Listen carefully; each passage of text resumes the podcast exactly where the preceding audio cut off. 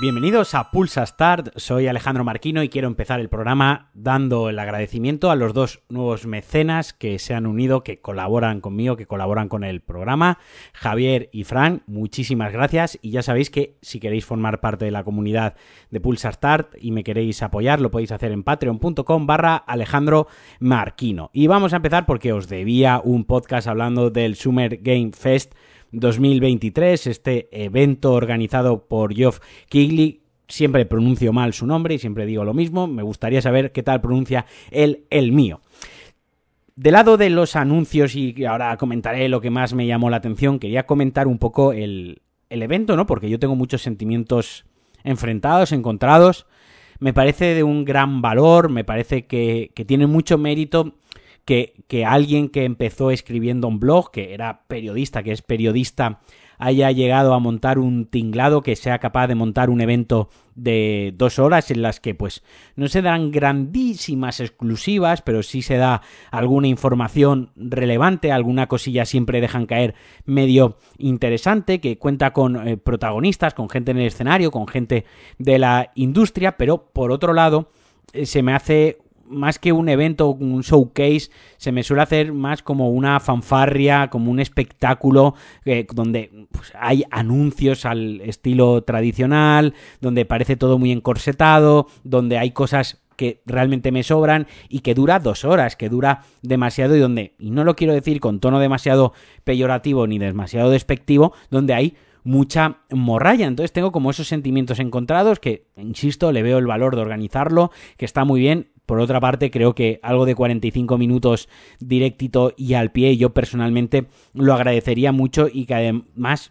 a veces es más rimbombante de lo que realmente está enseñando. Ya por suerte este año se ha dejado de poner tanto esto del World Premiere para luego sea un DLC eh, de un, juego indie que salió hace cuatro años y que no, pues que le interesa a, los creadores y a los primos de los creadores con todo el respeto, ¿no? O sea, este año parece que ha tenido un poco un, un poquitín más los pies en la tierra, pero insisto que también me parece que a veces se flipa con según qué cosas. Y bueno, vamos a empezar por el final porque es lo más relevante, lo que me pareció más guay, lo más interesante. El Final Fantasy VII Rebirth llegará a principios de 2024 y que eh, por fin pudimos ver en acción, pudimos ver eh, gameplay, esta segunda parte del remake de Final Fantasy VII, la primera parte me encantó, yo me enganché, no, no, no esperaba que me gustase un Final Fantasy eh, tanto y que, insisto, llegará a principios de 2024 y que vendrá en dos discos físicos para PlayStation 5, lo que indica, promete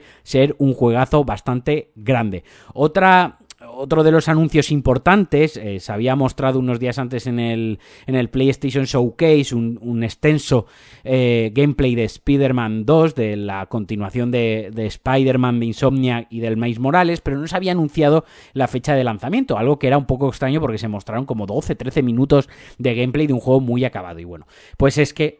tenía la exclusiva a este evento o aquí es donde se iba a anunciar la fecha de lanzamiento y así fue 20 de octubre con tres ediciones. Una estándar pelada a 80 pavetes una digital deluxe a 90 euros que trae unos cuantos DLCs eh, cosméticos las típicas polladitas que ya traen y una coleccionista a 250 euros bastante guapa que trae un figurón de 30 centímetros de grande pero eh, de altura pero muy grande muy considerable una figura se ve a Venom se ve a Miles Morales, Spider-Man, pero ya vuelven a hacer la guarrada de que sí, te ponen un librito de arte, un steelbook, la figura, todos los DLCs y todas las mierdas cosméticas que traen las otras ediciones y todos los bonus pre-reserva, pero el puto juego no viene en físico, viene en un, en un código, como ya pasó en la edición especial tocha de God of War Ragnarok. A mí esto me parece tremendísima guarrada. Ya de aquí en adelante, otra cosa muy guay y muy interesante eh, fue el gameplay de Alan Wake 2, que fue un gameplay extendido de lo que ya pudo pudimos ver también en el showcase de PlayStation. Aquí fue un poco más alargado, fue un poquitín más mm, ya como lo otro fue como un vídeo, ¿no? De que se veían trocitos de gameplay, aquí fue un, un gameplay como tal de esa misma sección y que Sam Lake estuvo también en el escenario hablando un poquito del juego. También llegará en octubre para PlayStation 5, para Series XS y PC. También apareció un nuevo gameplay, un nuevo gameplay, o por primera vez gameplay de Mortal Kombat 1, que ha hecho esta especie de reboot con todos sus eh, personajes. También llegará en septiembre, o sea, después de agosto van a ir un montón de lanzamientos para PlayStation 5, Series XS, PC y y bueno,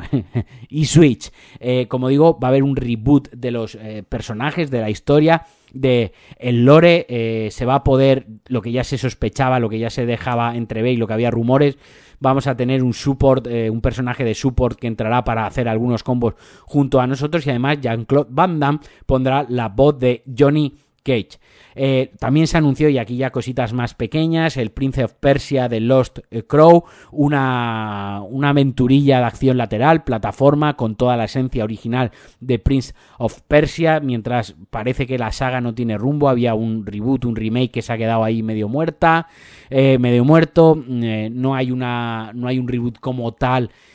que esté avanzando o que parezca que vaya a llegar pronto. Y bueno, hasta entonces, 18 de enero, esto llegará para todas las plataformas, generación anterior y generación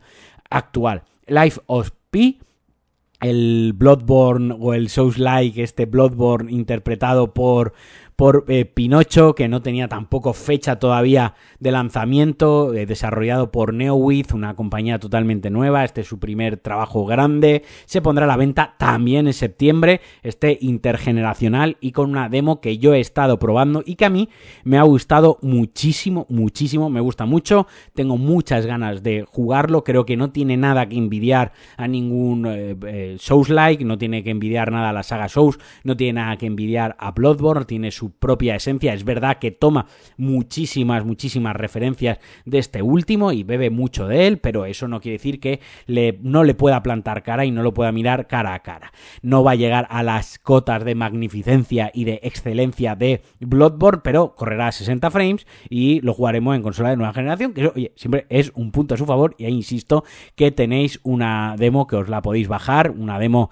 que no es ni demasiado larga ni demasiado corta, que está bastante bien, tanto en PC como en todas las consolas. Y a partir de aquí, pues bueno, se presentó un Final Fantasy VII Ever Crisis para móviles, que lo presentaron antes de enseñar el, el Rebirth, que fue al final de, de todo el evento. Se dio la fecha del Rembrandt 2, que llegará el 25 de julio. A mí el primero no me gustó y no tengo especial interés en este segundo. Warhammer 40.000 Space Marine 2 se mostró en un nuevo tráiler enseñando un poquito más de su campaña cooperativa hasta tres jugadores. Este sí que mm, mostró, eh, levantó un poquito más de mi interés y así ya por algo más llamativo eh, cómo están prostituyendo la saga de Lord of the Ring, o mejor dicho la IP del Señor de los Anillos con un Return to Moria, Return to Moria, que encarnaremos a unos enanos y parecía pues una aventura cooperativa de crafteo, Tower Defense, que llegará en otoño para nueva generación y que tenía una,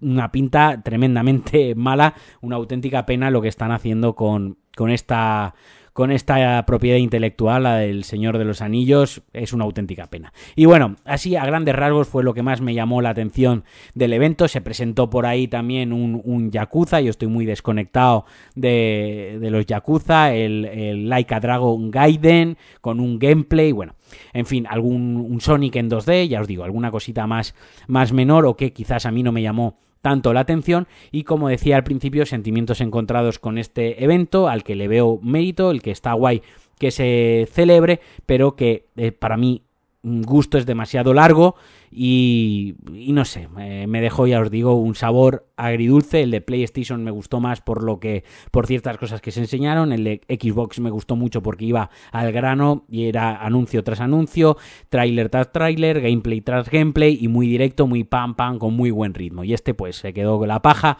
a medias. Y hasta aquí el Pulsar de hoy. Os debo otro con el Starfield, que os lo prepararé para mañana o para pasado y a ver en Ubisoft que nos enseñan de ese juego de Star Wars que se enseñó con un teaser trailer en el showcase de Xbox y que prometían un trailer gameplay extendido en su propia conferencia o en su propio softcase. Como siempre, os mando un abrazo muy fuerte. Recordaros que me podéis invitar a un cafetito al mes en patreon.com barra Alejandro Marquino, que siempre que hay un mecenas nuevo yo me alegro mucho y siempre es bienvenido en el grupo de Telegram del podcast. Un abrazote, un besazo y adiós.